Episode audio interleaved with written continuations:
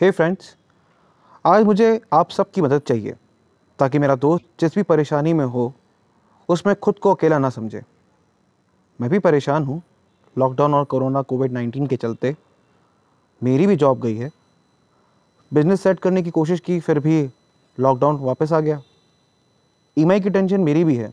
Job से लेकर income की सोर्स की टेंशन मेरी भी है। पर आज मैं लड़ रहा हूँ, क्योंकि और कोई ऑप्शन साथ नहीं है। परेशान होना गलत नहीं। हार में, हार मान लेना गलत है।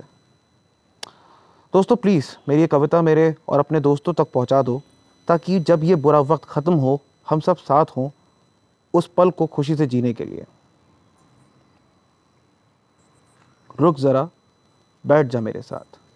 बात कर अपनी, क्यों घुटता है तू यार? चल घूमे, फिरे, बेफिक्र बन जाए जहान में। रखा कुछ नहीं है छोटी बात पर दिल दुखाने में। कहती थी, माँ तेरी, लेकर आ जाना उसे। अभी भूखा होगा वो, सुबह से खाया नहीं है उसने। नहीं चलना तो खुद जाकर बोल दे तू अपनी माँ से। भूख नहीं है तुझे। अभी खाएगा तो थोड़ी देर शाम में। कल पापा देखे तेरे चश्मे की दुकान पे। सब कहते उनसे, जाने जाते अब वो तेरे नाम से। क्या कोई दिक्कत है? तो बता भी दे मेरे यार। बता के दिल हल्का कर ले। और जी ले एक साल नए। क्या हार जीत देख रहा है तू? यहाँ अपनी अभी से। क्या हार जीत देख रहा है तू? यहाँ अपनी अभी से। ध्यान दे, तू है अभी इस ज़िंदगी के खेल में।